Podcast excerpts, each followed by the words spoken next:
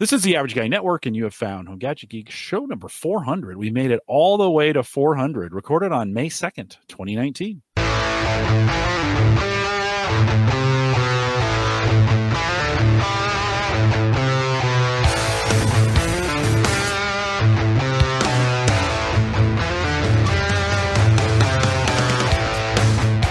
Here on Home Gadget Geeks, we cover all the favorite tech gadgets that find their way into news reviews, product updates, and conversation, all for the average tech guy. I'm your host, Jim Collison. broadcasting live from the average AverageGuy.tv studios here in a beautiful Bellevue, Nebraska. Mike, these are the weeks you are so glad you're in Nebraska. The weather's been great. Are you getting outside at all to enjoy it? 100%. Every night, you know, it's usually get home from work. The boys are usually already outside go outside, play with the kids, you know, kick the ball around. And now they're starting to get into lacrosse. I'm starting to get the lacrosse sticks in their hands. So it's been perfect weather to get outside. Wow. Nice. No, nice, nice weather here. Of course, we'll post a show with a few show notes this week. I don't know how many we'll have. There's going to be some in there. You might want to check them out. Actually, I have a bunch there. So you want to go check them out.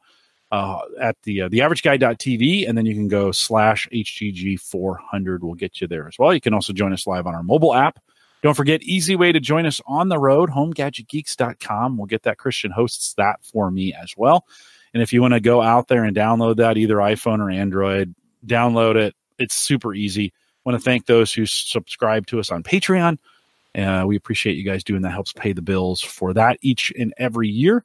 And then, of course, don't forget to join us in our Discord group. Many of you had, I don't know, there's 60 or so out there at this point. TheAverageGuy.tv slash Discord will get that done. And uh, so if you want to join us, you can do it. It's open right now. Great conversations going on. We got a bunch of channels open uh, to talk about just about everything. If we do have a conversation that gets a little busy in the general section, Mike will break that out and uh, we'll get all we'll get a new topic or just move that conversation over to that as well. All right, Mike, we made it all the way to show 400. Woohoo! It's been crazy.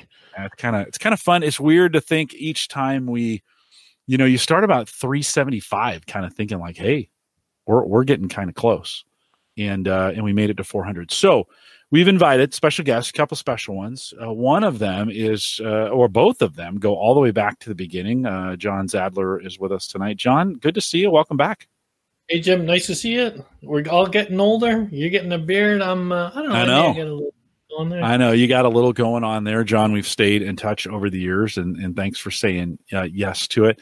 You know, I'm I'm still trying to figure out like, so one, uh, Christian, we'll say we'll say this before we get too far. Christian, welcome to Home Gadget Geeks. We just had you on Cyber Frontiers, but welcome to Home Gadget Geeks. It's awesome to be back on the uh, other side of the channel for the, of the network here. yeah, um, and and we just did Cyber uh, Frontiers 55, 55, on Monday. I haven't released it yet, but Christian, it's interesting because I think I met you through John Zajdler. I think that's the way this worked, right? I think you guys were doing home server show stuff, or how, how'd that work? Yeah, that was uh, through the original release of Magic Wake on LAN for Windows Home mm-hmm. Server, which was a year 2011 development special from uh, Christian Johnson's uh, keyboard and lab. Um, and I believe John was probably either one of my first customers or first beta testers of it and uh, got me connected to the uh, home server show community, which is where I then met you and Dave. Yeah. And I uh, remember I could the- never have enough add-ins, eh, Jim? yeah, John, you were the king of add-ins. I, I remember the day that you said, you got to meet this kid, Christian Johnson. Like, he's a yeah. whiz kid and he's doing all this programming. You and I were talking, it was a Saturday or something, and you and I were talking about it. And so I called Christian, and Christian, the first time I met you, I was like, wow, this kid is really smart. But I've and I've known a lot of smart kids in my life, and eventually, at some point, they all lose their mind. Like they go off on you, or they go crazy, or they they lose their mind, or they go off the deep end. That it seems to happen to all smart kids.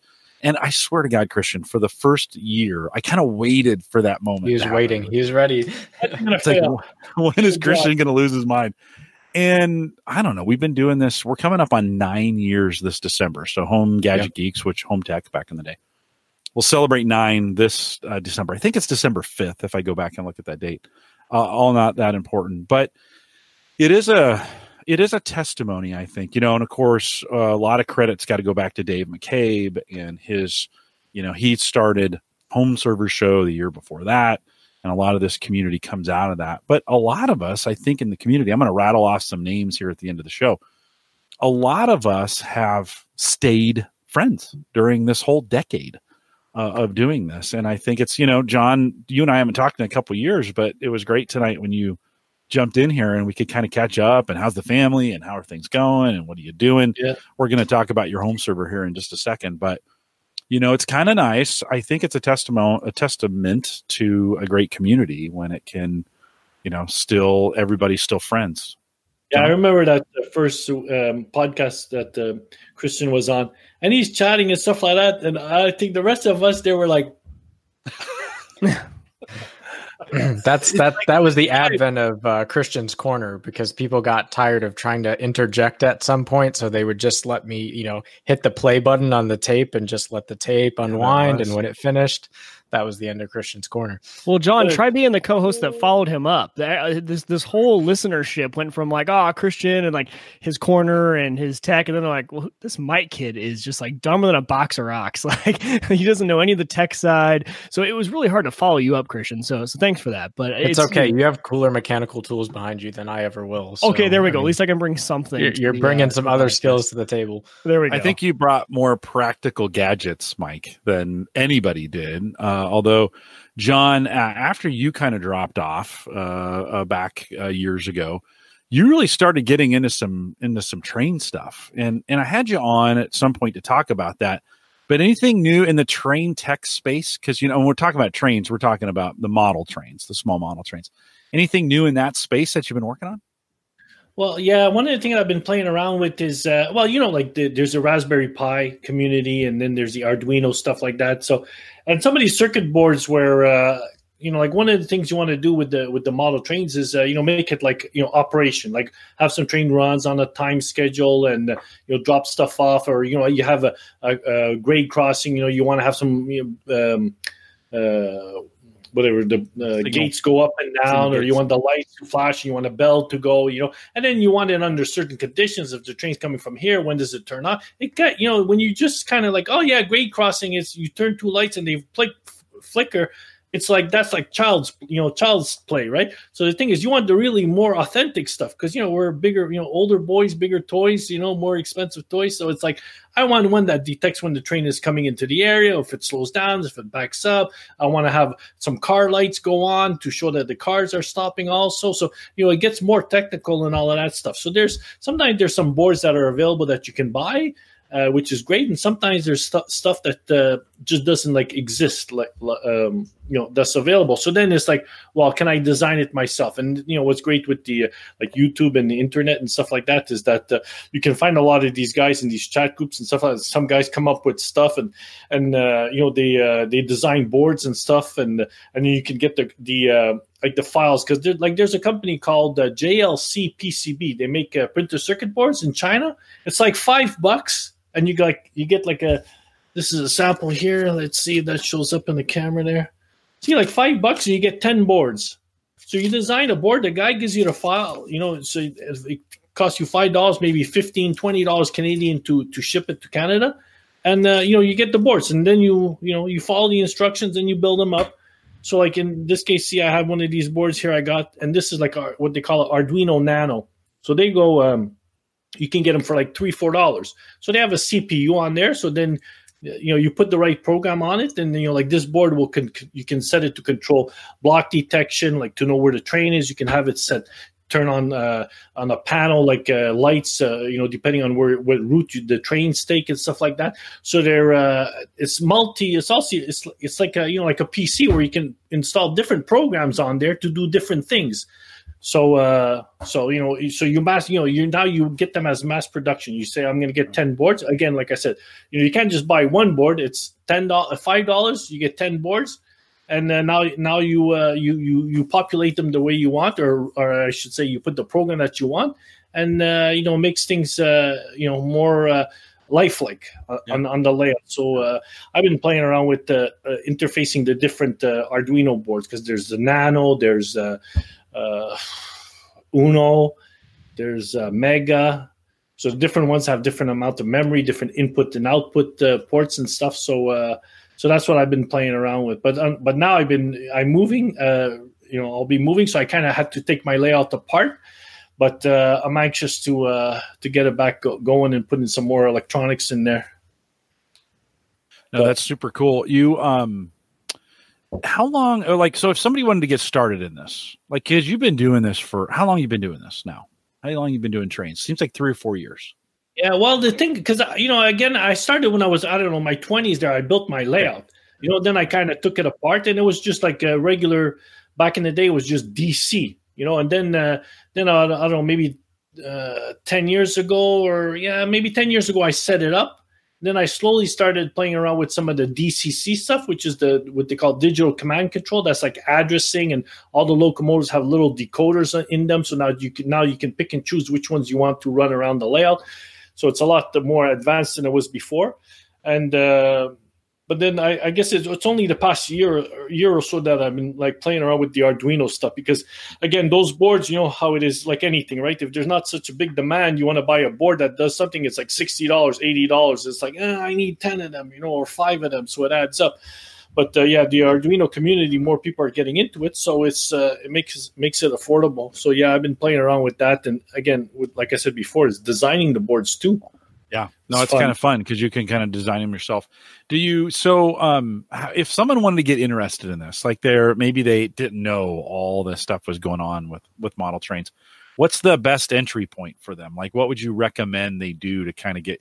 Uh, Wieger, don't listen to this because you do everything to the nth. And the la- I'm going to come over, and the whole basement's going to be full of trains. Well, I already got the Thomas the trains from the boys, and I already love those. So don't get me started with anything that I can start to add technology so, to. So just check out for a sec, Wieger, okay, on this okay, one. But John, where would where would folks go or uh, how would you recommend they get started if they were interested in well the best thing to do is youtube you know is to go on youtube and do some kind of search and and see and then you'll see some of these guys have their own web pages and uh, or their own so their web page their own site. And then they have a library of videos. So you know you you you pick and choose. You start to find the guys and then you know it's like you know you have different scales. You have a ho n scale you know or you might like uh you know maybe some European stuff, whatever. So you know you you, you check out all the videos and uh, okay. and then find the niche of where it is you like. And some of these guys they they, they end up having some boards. Like there's one. Uh, one website I go to called uh, Locoduino. It's a French site, you know, but then you can use Google, uh, you know, Google yeah. Translate and stuff.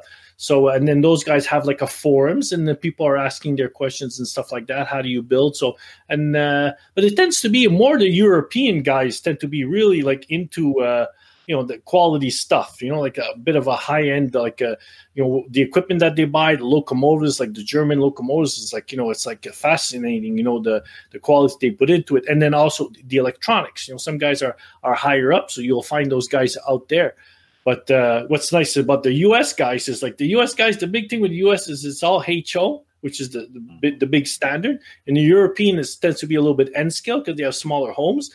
The U.S. US it's like everything is done big in the U.S. Right? It's like uh, the guys got all their big giant basements, and these guys are running trains, and they got their hats on, and there's ten people in the basement, you know, doing stuff. It's like uh, it's like going to work.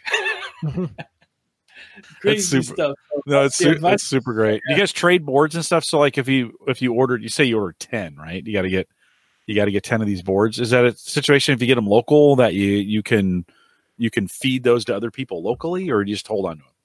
Well, sometimes it's uh, yeah. I, I, tend to hold on to them because like I'm playing around with some panels. You know, I made some panels here like this, and then you know sometimes I mess it up. You know, so I end up making, you know, I'm making another one, you know. So then after a while, you know, you need your 10 boards, you know. Yeah, and yeah. the whole story with the shipping and stuff, it's uh you know, it gets maybe expensive, but I don't know, some guys it's like they have a couple of boards, you know, they'll they'll uh I'm following this one guy on the YouTube, they're IOTT.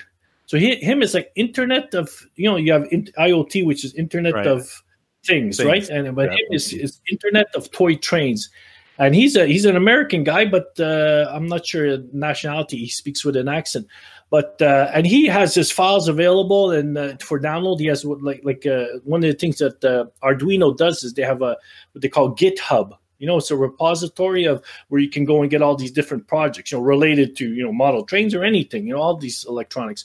So uh, this guy posts over there, and sometimes he he buys some boards, and it's like, okay, you know, I have a couple extra boards, and you know, I'll have a raffle, or I'll you know I'll send it to you for you know whatever two bucks, you know, PayPal me two bucks, and and you'll put it in the mail. But uh, the thing is with the again JLC PCB where you order the PCBs, if it's your first order, I think the the shipping is free twenty dollars shipping, or or uh, well, they give you a twenty dollar credit. So if it that covers your shipping, then you're great, and five dollars for the board. So sometimes you say, you know what, I'll just get 10 boards from that guy and it cost me five bucks so it becomes yeah. like a non-issue if you have to pay a lot of money then it's like how do i you know you know i i had to buy like back in the day it's like you bought 10 boards or you, you know you have to buy a minimum amount of boards next thing you know you're out a couple of hundred dollars you know then you say okay how can i divvy that up between other guys and stuff but now it where it comes down to uh, you know 10 bucks 5 10 bucks for boards it's like okay here's the files and and you know you order them yourself and uh, none of this uh, you know uh, customs yeah. stuff that you have to do. If you're going across the states, I guess then you got it pretty easy. It's uh, postage is no big deal. But uh, sometimes that's in Canada, what, what they say. Opioid crisis or whatever. Sometimes we get stuff that's delivered. My buddy calls me, says I ordered some some trains from Pfeiffer Hobby in the states. There, he says, and it says it was in Canada, uh, April first, and it's like the twentieth of April. It's it's been it's in Canada since you know for 20 days now. It's like when am I going to get it? So sometimes uh, I guess we got the, a little bit of the problems there with the I guess think you know customs and stuff. So yeah. anyway, sometimes it's better just to order from China and and uh, you know just get it direct to Canada. There yeah. you go. Well, it's always been cool, John. I've you've made a few videos and I've kind of watched those with your trains and it's that's that's my dad was a big model train guy and we had those out in the garage and you know he had a board that went up you know on a hinge and it went up and you could put it away and stuff and I never got into it. My brother's got all his train gear when he passed away, but but it, I've always uh, I've always enjoyed looking at it. So thanks for uh, thanks for sharing that. While we have the four of us here, and we're all kind of home server guys in a lot of ways, we all kind of came together originally through the home server show community, and then began Home Tech which started back in 2010. It's funny, uh, we've all raced to build these really large home servers, or what we thought was large. I think in the day, maybe two, three. John, I asked you in pre-show how big your home server is now, and you were like, oh, "I got four terabytes," and right, four. Is I that, got no. four two terabyte drives. Four so two terabyte, terabyte drives, so eight total. Uh, Christian, let me ask you at this point, um, and, and the reason I'm asking this is because it seems like the need for bigger service as as we've progressed has actually decreased, not increased. Like we were racing to the top, and then it's like with the advent of Netflix and movies being you know streaming stuff. So Christian, what are you like? How much how much storage do you keep there at the uh, the the Johnson Studios? Um, there's lots of storage at the Johnson Studios. Lots and lots of storage. Um, I'm trying to think back to what the original hard drives were we had in our very first uh, Windows Media Smart. I think they were like it was a 750 gigabyte OS drive back then. It was either 500 or 750 back then, and then having the one terabyte spinners was a big deal back then. Um, and of course, you know, it wasn't just storage for me about the home server and the whole original Media Smart attraction. It was also the CPU and memory. So the original uh, toaster had a Celeron single core CPU in it and one gig of RAM. And the original home server OS was server 2003 was the kernel underlying kernel. So you put all these things together, and then people would want to run things like Twonky Media Server to stream television. It's like good luck doing that on a single core Celeron. Like all the more power to you.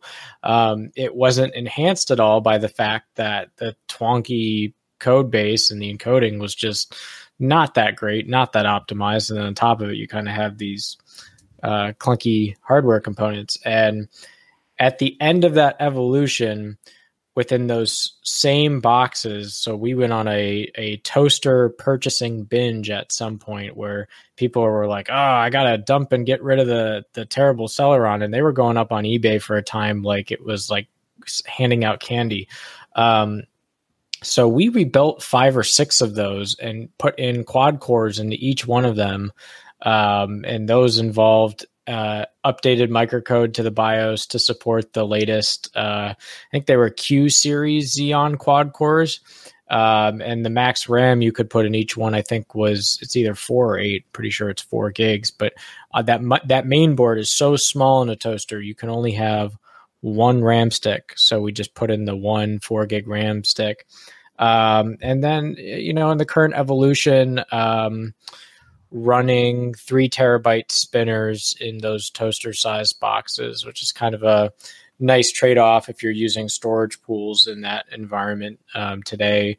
Um, but mm, total aggregate capacity at the uh, Maple Grove farm, there's there's quite a lot of it. Well, what do you have Um, locally? Do you have how much do you have locally? Because I I know don't- you got quite a bit at, at- back in Buffalo, but Yeah, what I are you doing locally? I, I don't keep all that much local um, because I'm so in- interconnected over the Yeah. networks. Um, I have a two terabyte uh, SSD as the operating system drive on my main workstation, and then a two terabyte spinner to do some backup.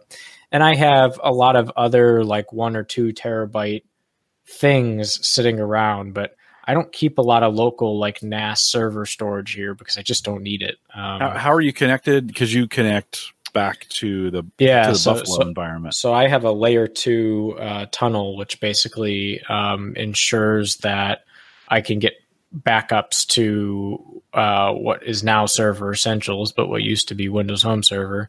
Um, I can get backup an image just as if um, these computers were sitting at an environment. So it's once you have the converged network thing kind of working out well. Um, you don't need to replicate as much of the infrastructure locally. So And are you mostly keeping backups? You're not ripping.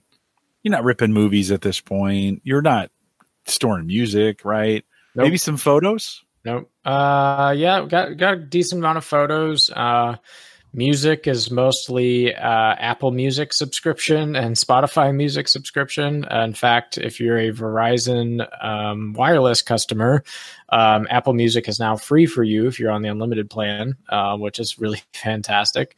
Um, so really, the days of uh, running your own subsonic server have really just gotten bitten by Yeah. pay 10 bucks a month have an unlimited library um, that way you're not you know burning the cost on a new cd that comes out every week to augment your library. You're paying the subscription instead.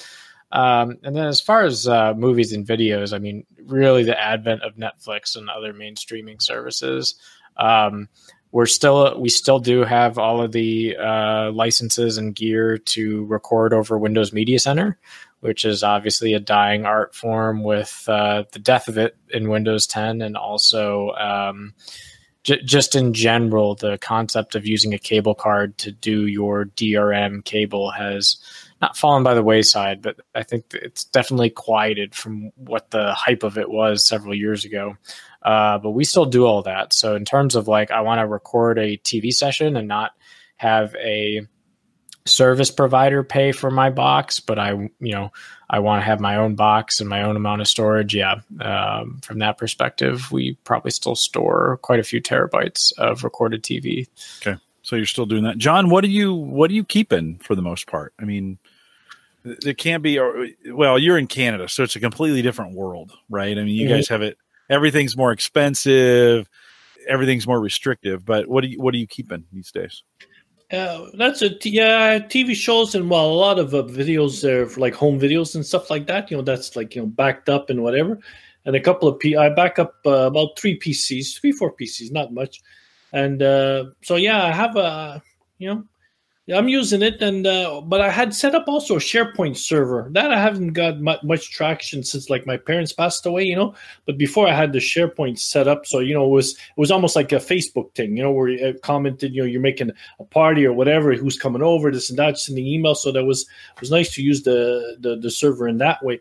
But uh, yeah, it's like we are saying before, is uh, you don't need so much uh, content there um available, you know, because everything is, is is available online and stuff. So and you know, and like like uh, Christian is saying, you know, you if you're getting your own CDs and stuff, you know, you're, you're you know you got to rip and this and that. Whereas now it's like it's available, and depending on your uh, even like the videos, right? It's like before you rip something, and it's like, oh, I you know I ripped a DVD and it's 480 or whatever. And then now there's a HD or there's a 4K version, and now you're trying to update your library and everything. It's like it's like forget it. Just you know, just uh, get a subscription, and you'll have the latest quality and and even the soundtrack and uh, you know better soundtrack too. Yeah, you Yeah. do, Mike. Um, last night I wanted to watch Infinity War. I was kind of getting ready to. This weekend we're getting ready to see Endgame, and I turned on. I had either Netflix or YouTube TV as options to to stream that really easy uh, and included in it. though, Mike, you're doing a lot of Plex. Uh, you were mentioning before the show, you you actually share that with family uh, Yeah. as well. Um, but are, it, I imagine that's taking quite a bit. Is there is folks are recording things for themselves Yep. to watch Yep. off your Plex environment? Yeah. Is that requiring a lot more storage for you? It is, yeah. So I currently have in the so I run everything on one Unraid box. So that runs all of my Dockers for everything I need. Ah, You sound So- like Mike Howard. So that. Unraid box has uh it's only got 18 terabytes of space. So I mean a decent amount, but not a crazy amount of space. I'll probably need to add a few more here as we continue to go. hold on, hold on one second. You said 18 terabytes, right? Yeah. Christian, John in the day, you know, 10 years ago when we first started this, if we would have said only 18 terabytes, that would have been a right, that would have been a pretty Yeah. big gigantic. Yeah. So anyway, sorry, sure. Mike. Yeah, the movies, the movie files, and especially, you know, what is really big is because, like you said, I record. I we still do over the air recordings. We use a Silicon Dust uh, Home Run HD. The limitation I'm running into is actually I only have two tuners there, so I'm getting a lot of requests from people to record shows that are at the same time. So I may need to add another one because although that's a dying art, um, it's actually still for me one of the easiest ways to just grab those. Plex does a great job of queuing up the recording. Um, I have no, you know issues with legality in that sense when it's recorded over the air. So um, that's been my biggest issue is, is those recordings and those recordings over the air. I actually I should probably set up some transcoding when they come down, but I haven't. Uh, those are very large files. Those TS files are, are extremely large. Um, I used to have them. Plex used to re- remove the commercials, and that would actually do the transcoding at the same time. So it transcode and remove the commercials. But Plex for me, it's still not perfect enough. It's still cutting out certain portions of the show that are actually part of the show. So I turned that off. So now I'm just getting the raw, uncut recording from over the air. Uh, so yeah, so that that's taken up a lot of space. But then also, I mean, you know, I mean that's a, so Plex is a large portion of that 18 terabytes. It's it's a it's a big amount. But also, I run Nextcloud on there, so we don't use any cloud service for document storage anything like that. So nextcloud stores both my wife and i's documents. We also use nextcloud for backing up our phones photos. So all of our photo library is backed up via nextcloud. So the nextcloud takes up a large portion as well because over the years uh, and with the iphone it's actually really easy because it pulls those in from icloud. So everything we've ever taken on any fi- iphone we've ever had uh, same as google photos if you're on the android environment. But for icloud works great to to store those. And then also you know i said i wasn't going to do it but i did add you know my brother-in-law to nextcloud because you know he didn't want to pay for a service. And and so i said hey i have this but you know here's the disclaimer. It backs up once a week. So if something were to go catastrophically wrong here i might only have a backup as of last saturday uh, for what you need. Uh, so you know yeah 18 terabytes is i think that's that's probably way more than most people need if you are How not, full is it? Uh, we are. I have about six and a half terabytes free. All right. What That's size so are your drives? Uh, there's a there's a mixture in there. So with Unraid, that the great part about it is they're all different. So I have three two terabyte drives and three four terabyte drives, and then another four terabyte as the parity drive for Unraid. Okay. So And what's the sweet spot now for hard drives like the terabytes? I think four terabytes. Uh, for me, four terabytes has been a pretty good sweet spot for the consumer.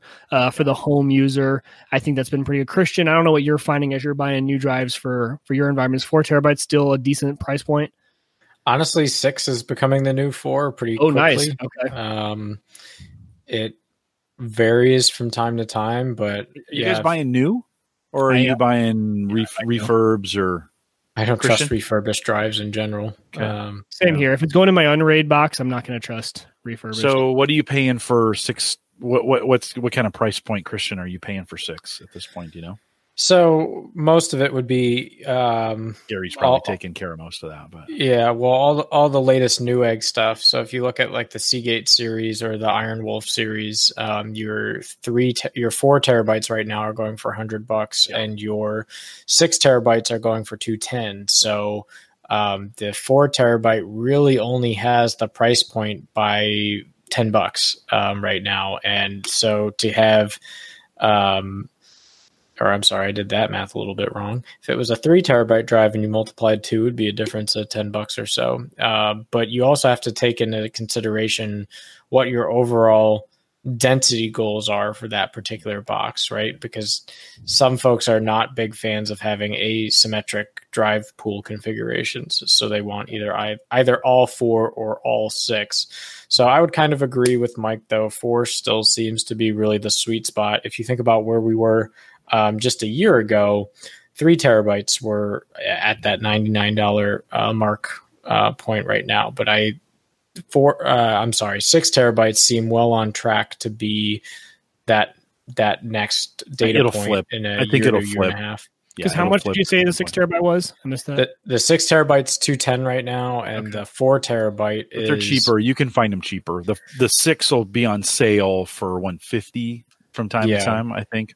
Well 'Cause I and the, other- Um, the speeds matter too right so like if you're getting one of the cheaper four terabyte drives they run at 5400 rpm but um, there's plenty that go for 7200 as well And is that new for Western Digital? So I I hadn't noticed this trend. Usually, when you grabbed a Western Digital Red, at least from what I remember, the Reds were going to be 70 uh 7200 RPM drives. Now they distinguish between a Red and a Red Pro. Uh, the if you just Google or if you go to Amazon and get a WD Red, it's going to be at 5400. Um, so those right now, a four terabyte red drive is $119 for, but that's only 5400. Whereas they now have the WD Pro, which is 170 for four terabytes. Has that always been the case for Western Digital, and I just wasn't paying attention to speed? I don't think so, but I haven't been following it all that closely to answer definitively either. Yeah, um, I hadn't either. That's why I just I just noticed that when you put in red Yeah. on Amazon, you've got the two options now, and I had never noticed that Right. second option. Right.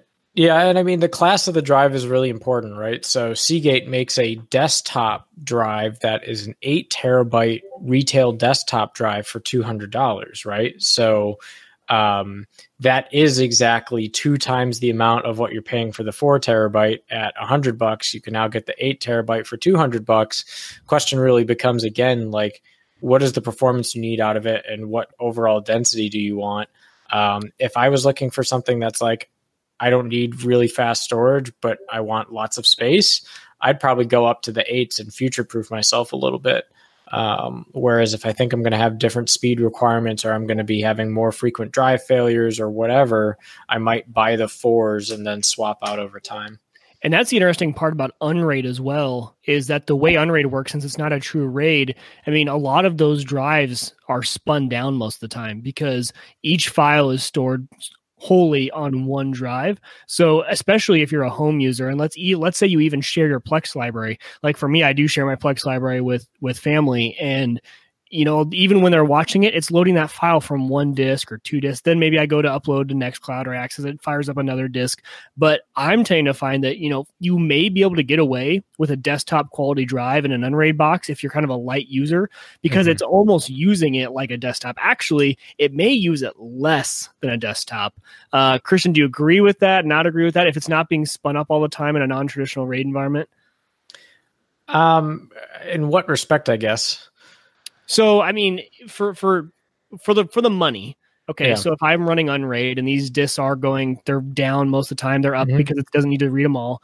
If I'm going for a, could I you know, maybe save some money and go desktop quality and maybe get the same lifespan? Maybe not the same lifespan, but still Yeah. get a decent lifespan out of those. Maybe the four, five, six, seven years that I was seeing before, and maybe I don't need to spend the money on a red for if you're running an environment. Sure. like oh, that. yeah. I mean, definitely. Uh, uh, for the most part, most of your home server based folks are going to be just fine with commodity drives. Um, Okay. Unless you have a specific um, streaming use case or you're doing frequent writes to it. Um, usually, most home folks are write once or twice and read a lot.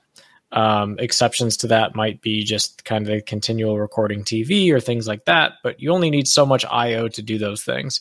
Um, the other thing is thinking about the form factor in which you present the drives, right? Like today, it's it's probably still sexy to do an unraid and dr- drop some drives in a NAS of some kind and put on your network. But when I can pay 200 bucks to throw in an eight terabyte drive into my desktop, um, if I buy two eight terabyte drives and put them in RAID 1, then I don't have to run a separate server. I have plenty of local storage. I have the fault redundancy where I can lose a drive. Um, so there's a lot more configurations for folks who want to price it at different points that don't necessarily involve going to straight to I'm going to run a NAS in my home environment. And that's something, you know, I never really thought of. You bring up a good point as far as now when we get these drives that are so large at such a you know affordable price for the home user you're totally right eight terabytes is probably more than most people have even in their two bay traditional like yep. you know qnap or synology and you're right put those in in your case and RAID them in one and you saved you know 300 bucks on the synology itself yep and, and if you uh, think about what the hot setup was three, four years ago, everyone was rocking like four two terabyte drives in some kind of RAID configuration, and it was exactly. a device, right? And so that's the same amount of storage as what it takes to just pop two eight terabytes locally into a machine and run with it. Yeah, doing uh doing what I've been doing for burst for the burst mining here on the crypto side, and we want to talk about it from a crypto perspective. So don't turn don't turn it off. You're like, oh crap, Collison's talking about crypto. No, no, no. We've I've been buying the refurbs. So I've been buying the four terabyte and three terabyte refurbs off of eBay. A couple companies out there that I've been using. And I'm throwing these things in docks and running them. I mean, in burst mining, they are running all the time. These drives are hot all the time. I mean, I really probably should say have some kind of cooling over them. They're open air right now at this point, so they're probably cooling just fine, but they're on all the time and I have had very, very few failures with them. So I know Christian in in the environment you're running, you're not necessarily going to trust those. Um, but I think right. for the average consumer, if you were looking to blow out some storage, I was picking up four terabytes for sixty bucks. So that's kind of a nice. And I got I got the threes down to forty at one point. Uh, they've come back up to fifty, but it was a really nice way to blow out some extra storage and not go, you know, and not have to get really pricey. John, are you Canada's always a little bit more expensive, or do you feel that as well, or are you getting some of the same prices we're getting here? No, I haven't shopped for a drive in a in, in a, while. I yeah. did want to ask. You said you what? What did you say? Your drives are oh, in open air? Yeah, they're in a dock. They're in a four bay dock that's open air. So it, they just sit, you know, just, just sitting like that. Yeah. yeah, just sit sit open air, plugged in, sitting open air. They're hot as they are. They run warm. Is, I kind of wonder um, what I'm thinking in my head. There is like, you know, let's say you have a couple of hard drives and you're like, okay, I, I got them connected in a whatever a box, a chassis, or something like that. Mm. But uh, like they're just exposed. You know, they're, they're not like in a case or whatever. You know, you're thinking the ambient temperature is going to cool it off, but in reality, is uh, you you need a box that has.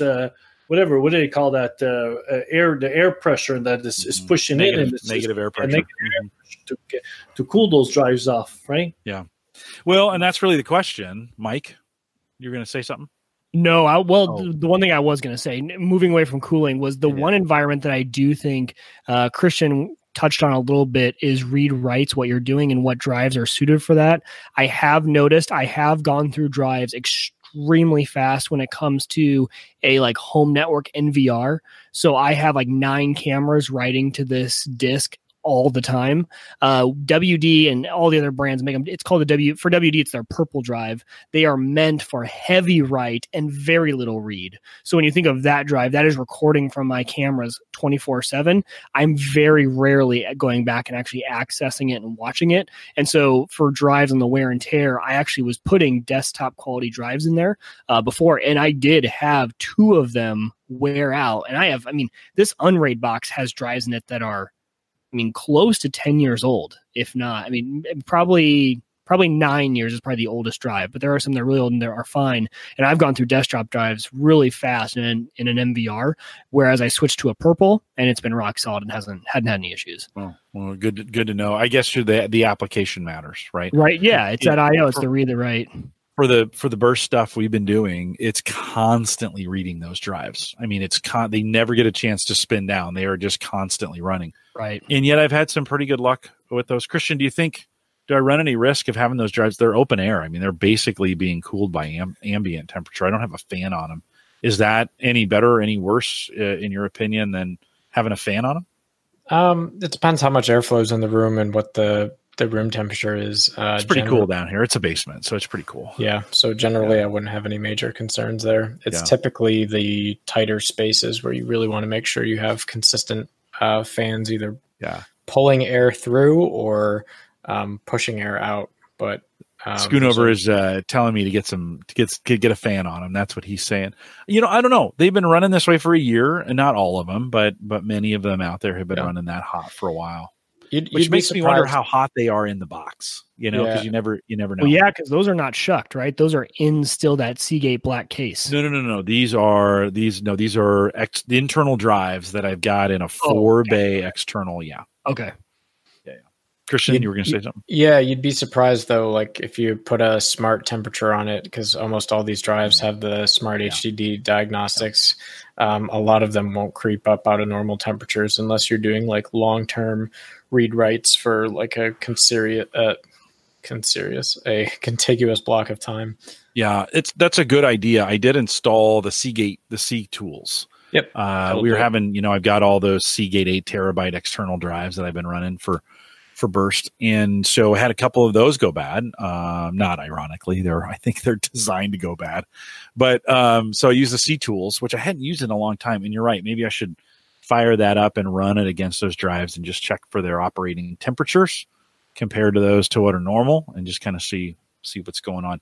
So I think I think the consensus here is we're probably still in a four terabyte world for most people. I think even brand new, most expensive four terabytes, it seems, is about the ninety nine dollar price range. I mean, I, I kind of feel like it like one terabyte uh, SSDs. That's the sweet spot right now. I think if people were buying, John, do you think if you were if you were buying again, would you just replace those with two four terabyte drives for two hundred bucks and be done with it?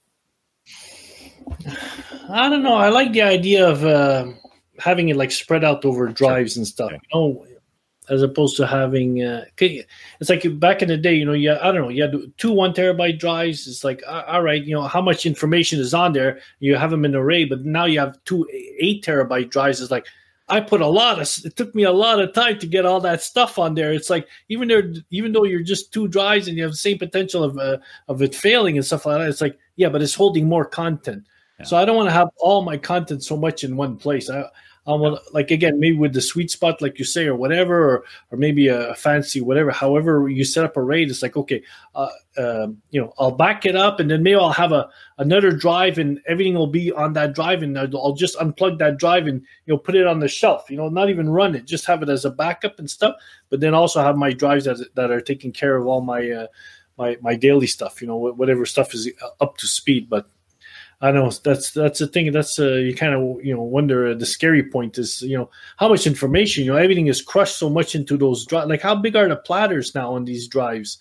They must be it must be two terabyte platters because you know the, your maximum you have is your hard drive. You know you can't get you can't get your bigger hard you know Right. bigger thicker hard drives. They're all the same whatever it is inch and a quarter or something. You know it's like so now they just have to fit more capacity in the on the platter. So it's like on the upper end, right? We're seeing 10 terabytes now. Uh, Ken has been, uh, Ken and I have been talking about this, and we, um, you know, we've been seeing this price point of about 150 for the eight terabyte externals, right? Which WD that was started with Seagate, and then WD got there, which you can shuck. That you wouldn't want to shuck the Seagate ones, but you can shuck the WD ones. 850. We're starting to see those 10 terabytes now. Those 10 terabyte Western Digital and Seagates pop in at that price 169, maybe 149 if you're lucky. So I think we're seeing that shift. That'll put downward pressure on the rest of the way uh, on those. Uh, the rest. I of wonder the way if uh, what do you think about as far as like the warranties? You know, like some of them is like they, they give you two years, some they give you three years. You know, I, I would kind of think, well, if the guy's giving me a three year warranty on this drive, it's a better drive. You know, so uh, sometimes you know think of that you know in in in your calculation. You know, and Yeah. and uh, I, I think my brother had a couple of drives there that uh, died on him, and you know they did an exchange, and it was very convenient. You know, so as long as you have drives that you, you- you're able to back up your stuff, your drive died.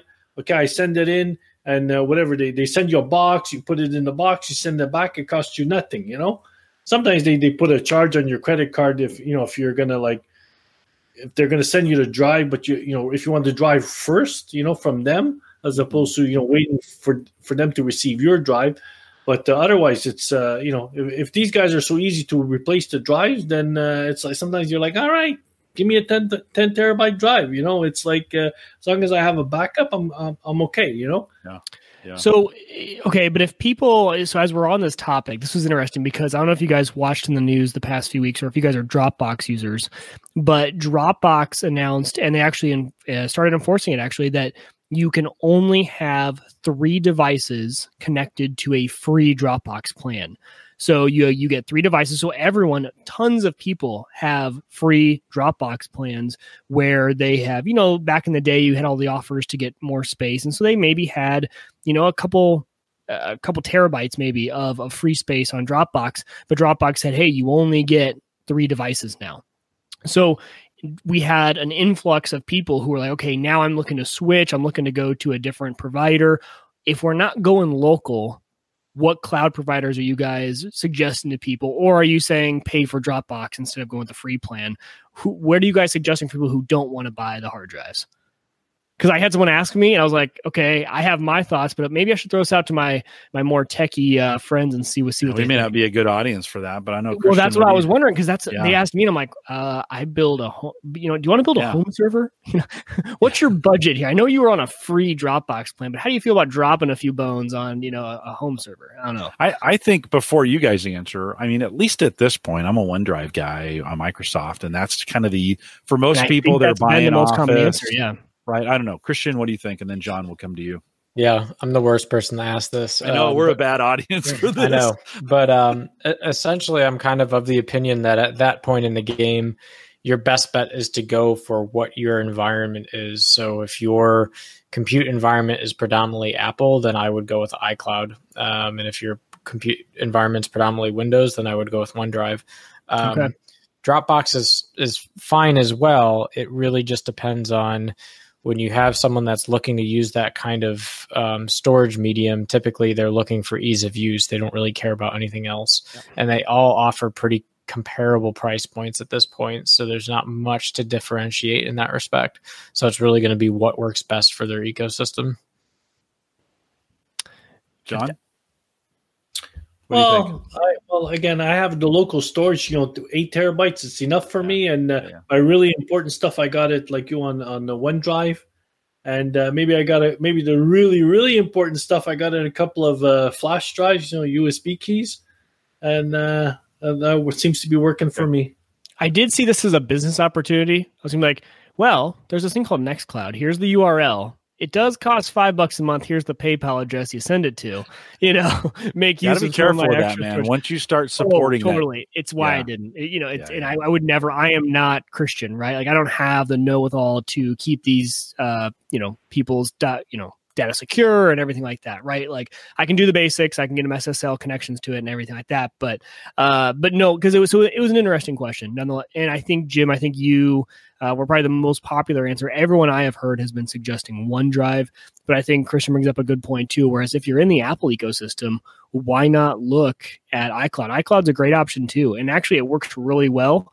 I've started to kind of play around with it a little bit more, and the prices are very comparable. I think you get two terabytes for $10 a month. I want to say nine ninety nine is the two terabyte plan with uh, Apple iCloud. So not bad. I don't know. I don't know the price point on OneDrive. I've actually never used OneDrive except for in business. We do use it at work, but I don't use it personally. So 100 bucks a year gets you Office 365 and a terabyte. That's basically the that that's Okay. basically the price point. You can get it as cheap as 69 if you're looking around for it and you get a deal whatever. Buy a PC. But if you do, you have to have 365 then? If you just wanted to, if I'm an Apple user, I don't use their suite of products. I Oh, use I don't know. I don't know. I don't. I think maybe you can, but it makes sense if you're using Office already. right. It just makes sense to include it in with the Office package. I think that's how most people. Go Jim, John. I think I might have fell through the cracks there because uh, Office, you, you say Office 365. Uh, when I was an MVP there, right? Uh-huh, Microsoft uh-huh. there, they gave us a, a- an Office 365. I'm talking like maybe seven years ago. I keep getting emails that is being renewed, is being renewed. I, I, look seven years later. I'm get I got Office 365. I think Yeah. it's like the professional one or whatever, and uh, like you say, one terabyte of storage. yeah, Thank well, you, sh- We won't. We won't tell anybody. I never. There are there. I should check. I, I should check my MVP account. I haven't done that since I since I let it drop. I think I have because I never attached my MVP storage to my own personal storage just for that reason. I knew it was going to last forever, and I didn't want to. I didn't want to get too dependent on it. I think I've earned 70 gig or something like that, a 75 gig on OneDrive, and it's good enough for what I'm doing. I've been paying for photos to be on the Google uh, in the Google Drive because of all the fancy stuff they're doing with photos. So I pay a whopping $1.99 a month. I had to just pay that thing for a year and be done with it or whatever. Maybe you can't. I don't know. Um, but that seems to make again that works for me. I don't mind paying two bucks a month to have my photos up there. What does the two ninety nine get you? Because Uh, I, I, I don't pay for anything. I just do the free Google Photos. I mean, I think is the main Yeah, I difference. needed more space. full resolution because it's unlimited for free, Yeah, I think but they compress it down a little bit. And I, I don't care about.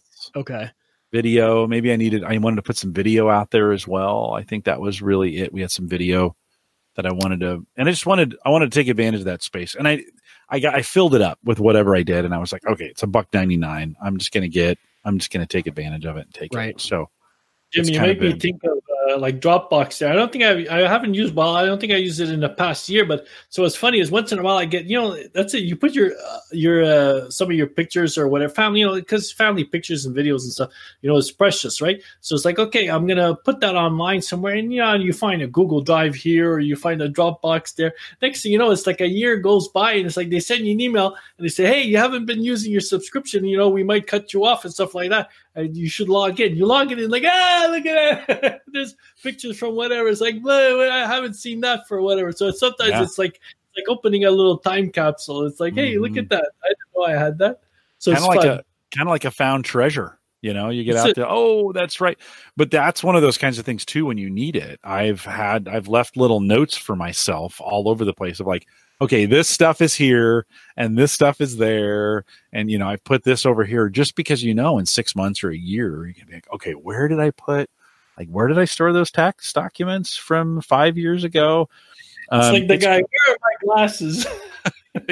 Exactly.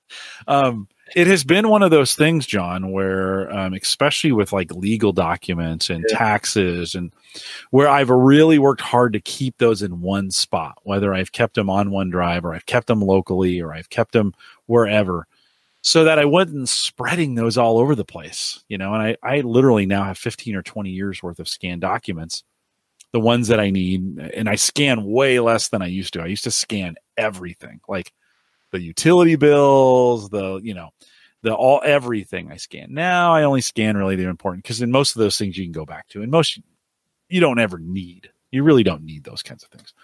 But um, yeah, so I've tried to keep I've tried to keep all those documents together. Christian, Mike, you guys, right, being at your age, you can't even imagine. I think the two of you are probably just used to everything being stored for you. Like you wouldn't think for the most. There's a few documents, maybe like a mortgage, Mike, or maybe like some of those kinds of things. But Christian, are you keeping like you don't keep your bills, right? You you pretty much just trust they're gonna. If you need to dispute them, you can go to the site and get them. Uh, it depends. There's some stuff I'll still have hard copy printouts for, um, just because that's the type A disposition that I'm blessed with. Like I don't even Um, keep bank statements. Like I just like I Yeah. can get them if I need them. I can go to my bank and get them if I need them. No, it's more like notices about changes in accounts or um, like certifications of of not necessarily purchases, but um, you know, there's plenty of stuff in life where it's like we'd like to prove your residency. Okay, well, let me go pull the folder that has these four documents that I can just photocopy and give you. Yeah. Right?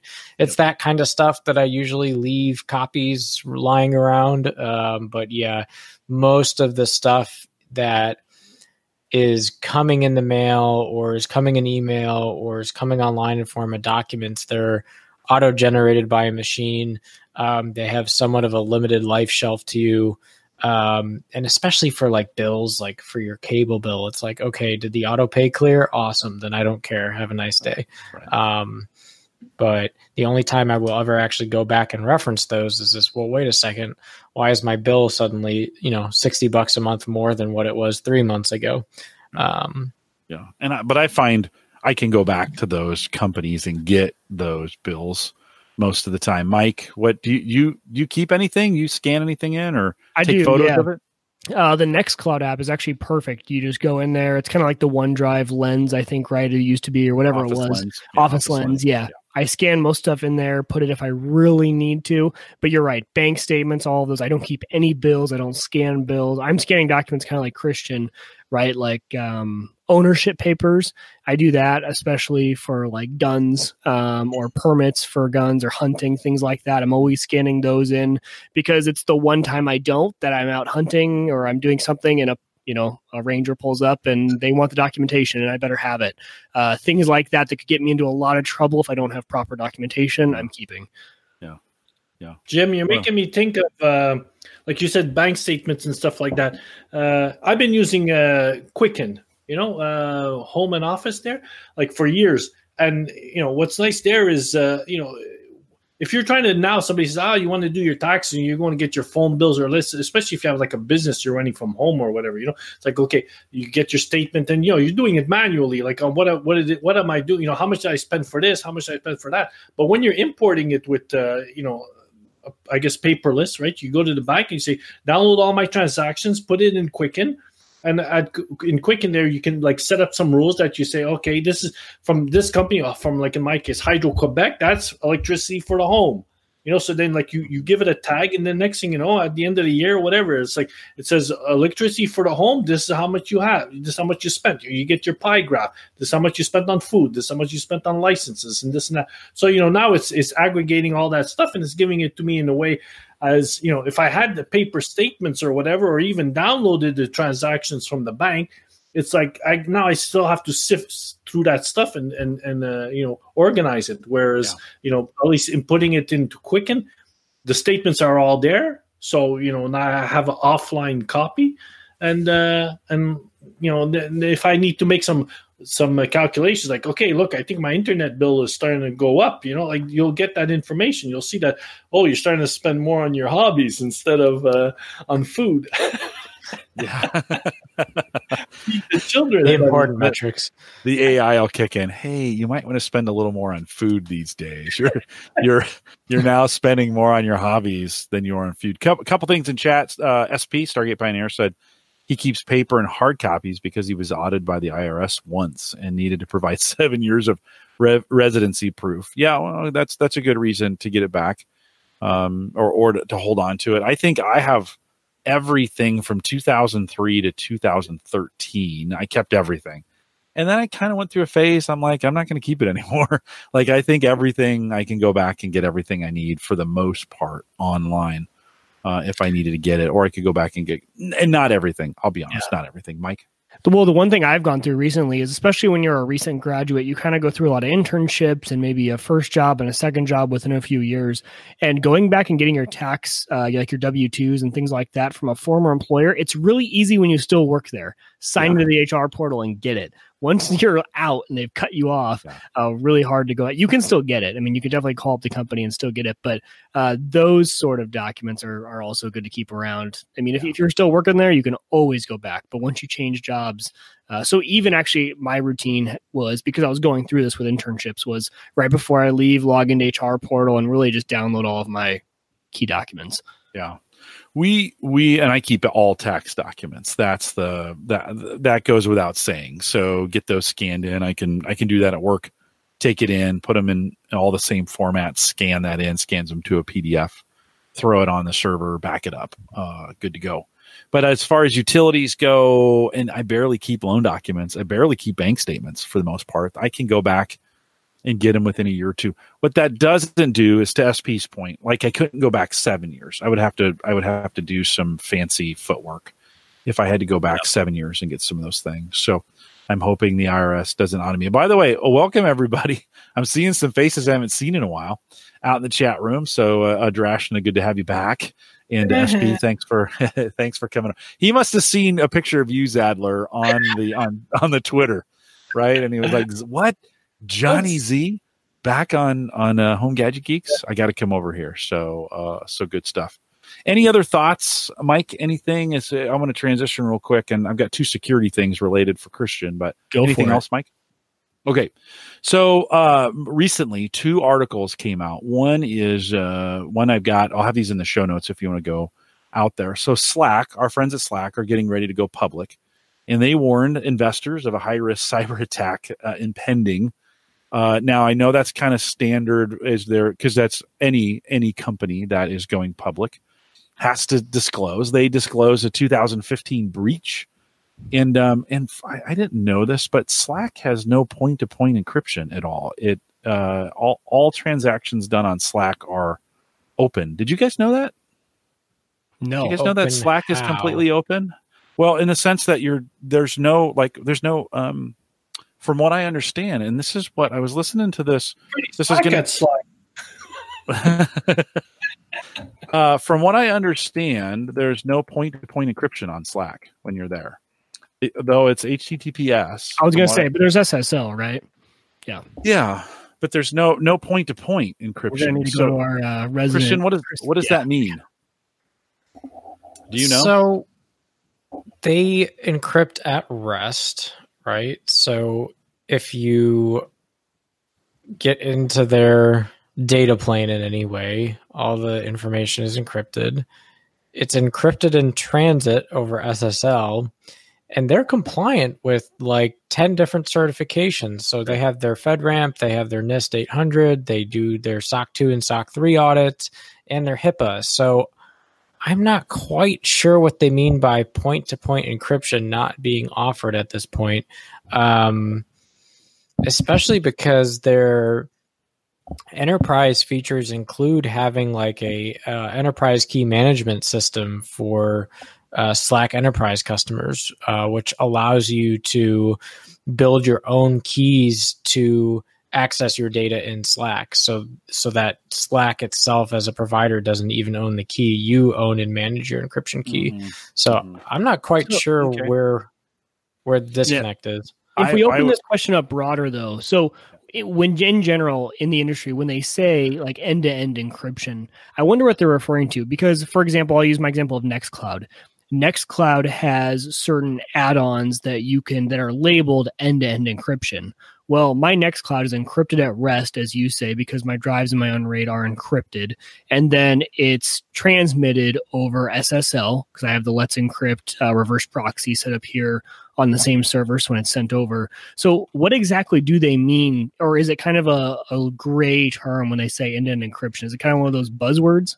Typically it means that you're getting end to end from from customer to service with no um, uh, insecure data, uh, specifically um, from the time the request is initiated in the control plane um, on the client to the time that it is received on the server side and processed back, whether you're coming or going, that whole that whole link is encrypted. And end to end means that the both destinate both the source and the destination store the data encrypted at rest so both your cell phone as a device or whatever your client is is storing it encrypted at rest when it completes a transaction and when uh, transactions being instantiated on the server side that's also being stored in the database at rest um, so so that is a pretty well defined term typically people normally don't muddle with what it means to be end to end. Interesting. So, if you are transmitting over SSL, and if obviously my iPhone is encrypted at rest and my Nextcloud instance on my server is encrypted, meets the definitions of end to end. Correct. Okay. Yeah. Okay, so maybe I had old information on that, uh, and that's okay. It's good we we went through that. Uh, that's good exercise in that um, as well. One of the things what's really really interesting that Slack disclosed is that their fear of nation state hacker groups, um, which is just kind of interesting. Like they're saying, hey, worst case scenario, we're open for some of the worst cyber attacks from nation states, which basically means right these are well funded hackers, right? When we think there are governments trying to break into this stuff to get this stuff done um, to get it. Christian, it just was interesting to me. This is, it seemed to me like a move on Slack to say, "Hey, look, we're going public. Anything can happen to us." Like they were disclosing everything that they, they did have a breach at one point uh, back in 2015, just like probably everybody did. They disclosed that again, but just kind of came up with this. Hey, we're really afraid our biggest attack vector could be these nation state hacker groups Do you think everybody has that problem? I mean, this isn't that big of a deal from a disclosure standpoint, is it? Well, I think attribution in general is always a problem. I think this is a rational concern that any business going public has. And, and moreover, I think it's very smart that they're fully disclosing their cyber portfolio and going public. That's a very smart thing. A lot of the companies that have big reputational problems threw it under the rug and then it came out after the fact and then they get dinged left and right. So by kind of coming up front now with, hey, here's the whole picture, here's our whole set of concerns, and here's the whole history, investors now feel like they're not being um, kind of bamboozled. Um, and that should bode well for them maintaining the trust and reputation of the organization. And and that's true. And I think that's what a lot of the um, advisors would say as well. When I was at KPMG, worked with the IPO readiness team, and you know a lot of that dealt with the financial side, with being SOX compliant and stuff like that. But when you start to look at you know NIST and all those other audits, your SOC audits and things like that, uh, I think the the idea nowadays is get that stuff out there, like Christian said, get it out there early so that this there's no surprises and everyone sees this as a very transparent company. Um, if they're checking all the boxes, even if there's any hint of this could be scary for an investor, get it out there. I think that's a definite trend, uh, a re- very recent trend. Because as Christian said in the past, uh, we've seen what's happened to companies who have tried to hide that and then post IPO. This is much better pre IPO than post IPO. Uh, when you think of when this news could break, or when someone could come out with an article saying, "Hey, by the way, you know, did you know that this auditor found this in an audit when they were." You know, when it, before they were public, which didn't need to be released to the public. And did you know that it ex- exists? Well, now it does. Uh, much better pre than post. Oh, maybe one more announcement we'll talk about in Cyber Frontiers next time we get together, Christian. But Docker is warning of a data breach that impacts some 190,000 users of its nice. Docker Hub repository for container images. Nice. Um, the breach was first reported by Docker late on April 26th in an email. Mike, I brought this up because I know you're using you're using Docker. Oh, a ton. a lot yeah. of stuff that you're doing. Um, Christian, uh, when we think about Docker, which has gotten very very popular. By the way, they're saying this really the data that got out affects less than five percent of their users. But new, newer technology gotten real popular now, disclosing 190,000. What do you think? Um, not all that surprising, especially with the containers themselves. It continues to be the the general world. First, first off, was the breach specifically the container registry itself, or was it a vulnerability in the container system? So it says the according to Docker, the data breach involved unauthorized access to a single Docker Hub database that was only storing a subset of non-financial user data. At this time, it's not clear how the breach happened or how long the attackers had unauthorized access. Okay. Username, password, some of those things I think is what what what got Okay. What got so that sounds more just like Docker's actual enterprise infrastructure, not necessarily the container technology itself. Um, there has certainly been a lot of vulnerability disclosures related to containers themselves, particularly because the whole point of a container is to have a more or less an isolated sandbox that shares a kernel space without having to um, do anything special. And so um, there's a lot of advantages of that when you want to deploy an application rather than having to build a separate VM or a VM fleet every time you want to have containerization. Now you can share the same kernel, share the same physical hardware, and get those proper resource isolations. Problem with that becomes it is one level closer to uh, jailbreak than what jailbreaking a VM is, right? When you want to jailbreak a VM, you have to bypass the hypervisor somehow to get on the physical hardware. When you want to jailbreak a container, you're looking more about how to break the operating system's understanding of what that environment is so that you can get to the host or the parent operating system, but you're sharing the same physical kernel. Um, and you're sharing the same operating system, which is really key. Um, so containers have had a bigger bar, I would say, to getting to that same level of enterprise readiness that virtualization is today. They're close. There's a bunch of containers used in enterprise. Don't get me wrong, but in terms of maturity of the technology, it is just not quite there yet. Um, we talked about this three or four episodes back on Cyber Frontiers about one of the recent um, container vulnerabilities that uh, was a zero day and uh, found by a team of researchers doing a capture the flag event. And they essentially took advantage of the slash proc file system, which is what every Linux file system uses to basically um, give you a nice, clever way of walking through open all the open file descriptors and memory maps and other things in the operating system. Um, but it's not really POSIX compliant 100%. So they were able to take advantage of some pointer logic. Anyway, if you're interested in that kind of stuff, go check out that episode. Uh, the point the point is though, it sounds like this was a what I call a vanilla data breach, meaning like this was this could have been a target or any kind of other vendor that was using a database storing passwords etc um, so I don't see anything specific related to the container technology in this instance, but yeah, they they do say in the release Docker Hub contains many different types of application images and is used widely. Mm-hmm. Uh, Docker emphasizes in its FAQ that an incident had no official application. Mike, you'll be glad for this.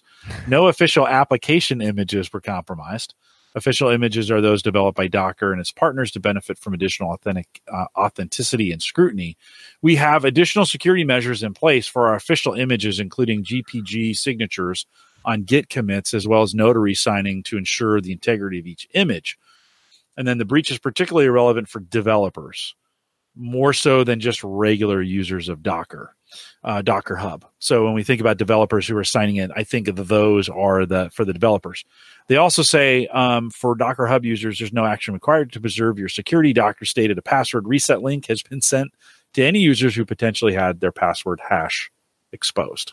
And I imagine it's not password in the clear, but their hash, which would have to be worked. You change the password, you're fine. Is all that? Is that is that make sense then, Christian? Yeah. Yeah. Okay. Christian, in the Docker world, on top of this, do we do we start to see that we have trusted repositories and non-trusted repositories? Do we start to find that the repository is important when we're looking at uh, implementing some of these Dockers? Absolutely, because if you can't trust the image that's creating your container, then it's um, you can't build a trusted foundation of computing. So um, you want to go through a good length of research to understand whose registry you're using, what the company is behind that's building that container, what unique software applications may exist on that container that you're not aware of. Um, and if you're using a public image, you want to use some form of validation checklist to make sure that um, you're getting the container you think you are, both from just like an integrity standpoint of like, hey, when I downloaded this container image, is the, does the checksum match what the upstream says it's supposed to be? Um, right. But then, moreover, um, getting some additional validations from the vendor that produces that container image as to how they built it and what validation steps you can take to ensure that there's nothing in there that you don't want to be in there.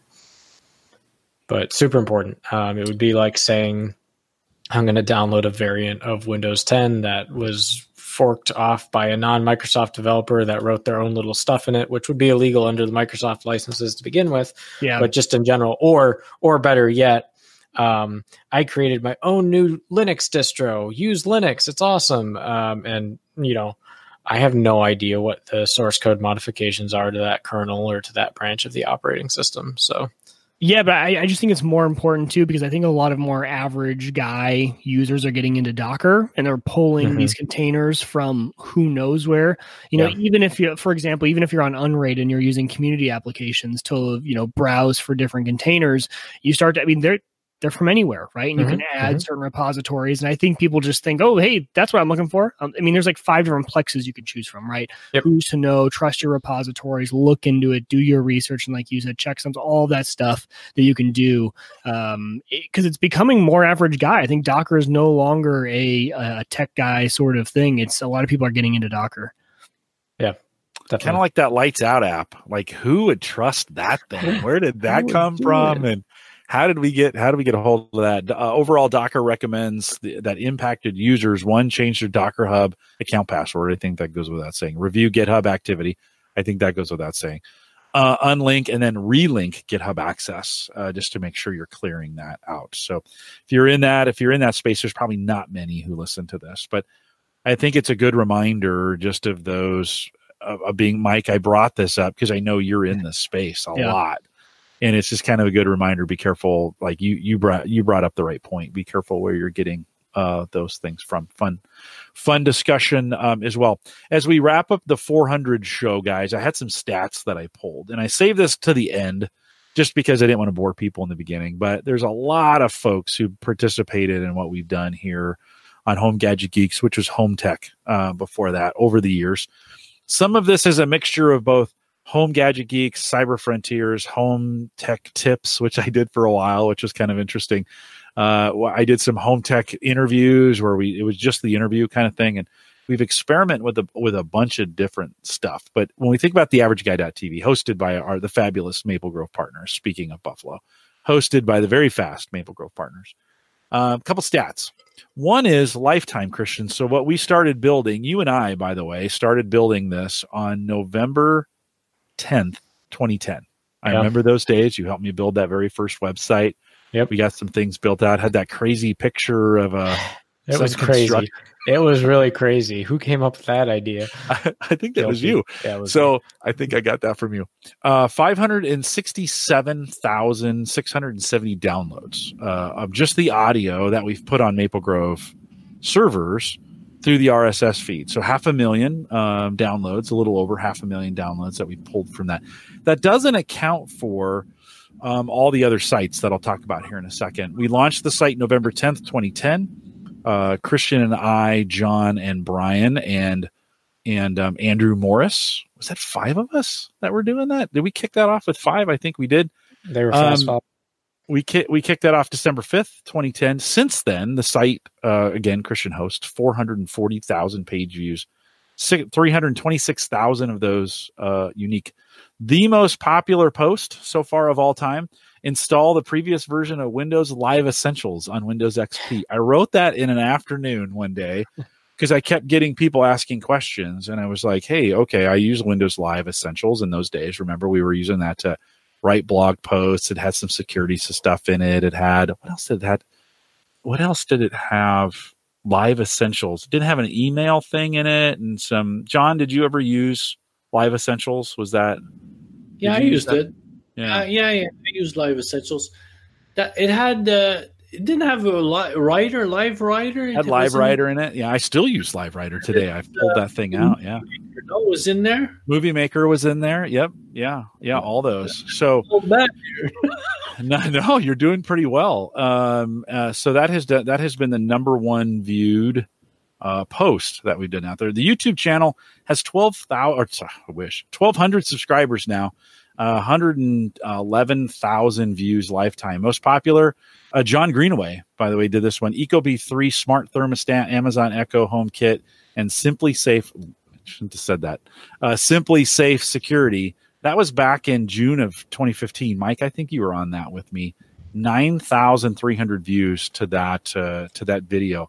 That's the episode that got me interested in SimpliSafe. Yeah, and then they yeah, came out their next gen uh, last year, and yeah, that was, that was a great episode. Yeah, it was. John John did a nice job. I think he came in from the office. Link to that will be in the show notes if you want to go back um, and do it. I mentioned all the other places that the the podcast can be found. That I was going to say that Podomatic, Spreaker, SoundCloud, Mixcloud, Shout Engine, Audiomack, Podcast.com, Anchor, and now Archive.org actually every episode back to 100 because I don't know if Maple Grove Partners will be around forever, but archive.org will be. Well, well you know what? True. You, you I, might someday. host archive.org someday. You never know. I was just going to say that someday that will be on Maple Grove Partners. Um, but I think you can go back to episode 100. I, I, don't think I started until I started pushing that over there till 100. But figure leave them out there. They can um, they can maybe be found in the future long after I have gone. The network has supported been supported by Patreon subscribers, twenty three hundred dollars worth of support since July of 2016. So thank you for supporting the show and for doing that financially. We've had guests. I mentioned Andrew Morris, who was an original host on this, Dave McCabe, Jay Moore, John Zajdler, who who came on originally and stayed through maybe I don't know one two hundred. John, uh, do you think he stayed that that long or 150? I can't remember. Yeah. When you bowed out, I remember that day you called me. You were like, "Hey, I think I'm kind of done. I don't think I'm going to do this anymore. It was a sad day. Rennie Phipps was on here. Mike Howard, of course, Mark Robson. Mike and Mark have partnered uh, with us uh, together. I'm kind of mentioning the guys that have been on here at least twice or more. Rich O'Neill, which we did, yeah. we did um, the Rich's Random podcast for a while. That was fun. Saturday afternoons. Christian, did you ever make it on a Rich's Random podcast? I think one or two. Yeah. Think so. Yeah, that's another. I forgot about that. That's another average guy production that was out there for a long time. Kevin Schoonover, Nathaniel Lindley, Gordon Schmidt, um, uh, Bill Pullman, Sess White, John Stutzman, Greg Welch, Paul uh, Kyle Wilcox, John Greenway. I mentioned him earlier. Uh, Brian Friedlander, who's out there in the chat right now, Rich Hay, Chris Barnes, Dwayne Robinson, who's been on a bunch of times. I think he's been on seven times or so. Edward Winiger, Joel Rushworth, a fellow MVP that I met out at a conference. Aaron Lawrence, who has come on and been a, a guest host and done a great job with us. John Larson, John Biggs, they have all joined us. And I'm sure I've missed somebody. It's hard to do names like that, but I think a pretty cool list of names in the community of folks who've joined us uh, across um, 400. I Christian, did you want to add? For, I think we've had Gary for at least two. That's right. No, I never. Uh, Gary was on. I never wrote him on my list, but he was. He was on a bunch. Uh, we have cl- probably close to a dozen shows if we yeah. went back and counted. Yeah. No. No. Uh, super good. So, uh, some notable companies that have come on, and uh, we've had Ring.com, LastPass, Social Bro, which became Audiense uh, later on. Kangaroo, the guys at Kangaroo came on. That was a one great, time. Yeah. yeah. that was a good one. Shelfie came on. That was the the um, oh, I mentioned their name earlier and I forgot. It doesn't matter. Anana Box came on. They came on drunk, but they came on. remember that, Mike? that was fantastic. Yes. Yeah, yeah. They thought they like, us. They thought this was going to be a party podcast and that you had yeah. to be drunk to come on. And we were then we got serious and I remember their engineer going, "Oh, like this is going to be a serious." They're asking me real questions. You know, it's happened to the best of us. Not naming names. No, I know. You know. I know. Uh, Reset plug. Uh, Loria Petrucci came on. She had Callie Lewis. She came on and was part of it. Morro Data, Ghost Browser, Unraid, and then Habitat, which was just on a couple weeks ago. A pretty cool list, guys. Uh, Christian, John, thanks for getting me started in this. You guys were a big part. Christian, you've been a big part of the platform, I think, from day one, getting this Maple Grove Partners up and running. I think sometimes you invented Maple Grove Partners just so you could host. That's pretty uh, much it. It was just for Jim Collison. but yeah, I mean, uh, it very much came out of a need of, uh, you know, at the time, shared web hosting providers were the big way that new time podcasters would try and get on the web and man shared web hosting was slow. The servers weren't well maintained. They were overcrowded. They weren't ready to handle the age of media. Um, php was riddled with holes in it. It just was really nasty and it got to a point where it was like you know what? I need more control than a shared hosting provider. And then we did uh, believe it or not i think when we started hosting the average guy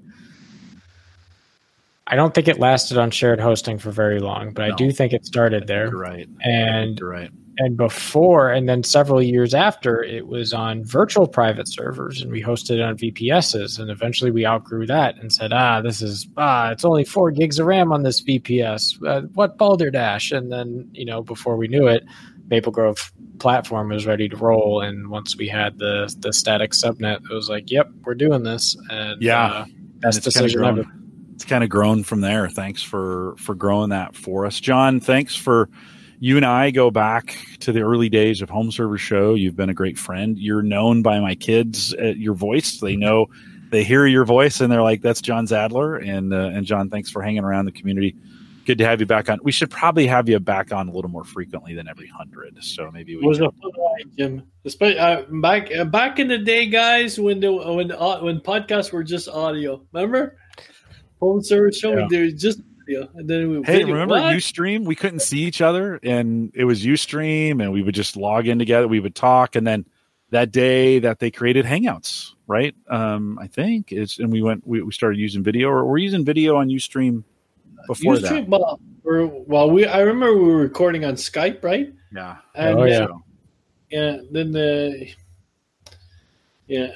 Anyway, yeah. it was good old times. No, it was no. You know what? We could record the video on UStream, but we couldn't broadcast it. And what Google Hangouts brought was the ability to broadcast it, and uh, and we got broadcasting here pretty quick because I have some old videos yeah. where I've recorded it on UStream. In fact, Christian Gary's on a bunch of those videos. That was that yeah. Gary era when I had him on here, and um, we had um, a bunch of those recorded on UStream. And so it's the Skype, it's the Skype windows screen mm-hmm. captured with UStream. Yeah.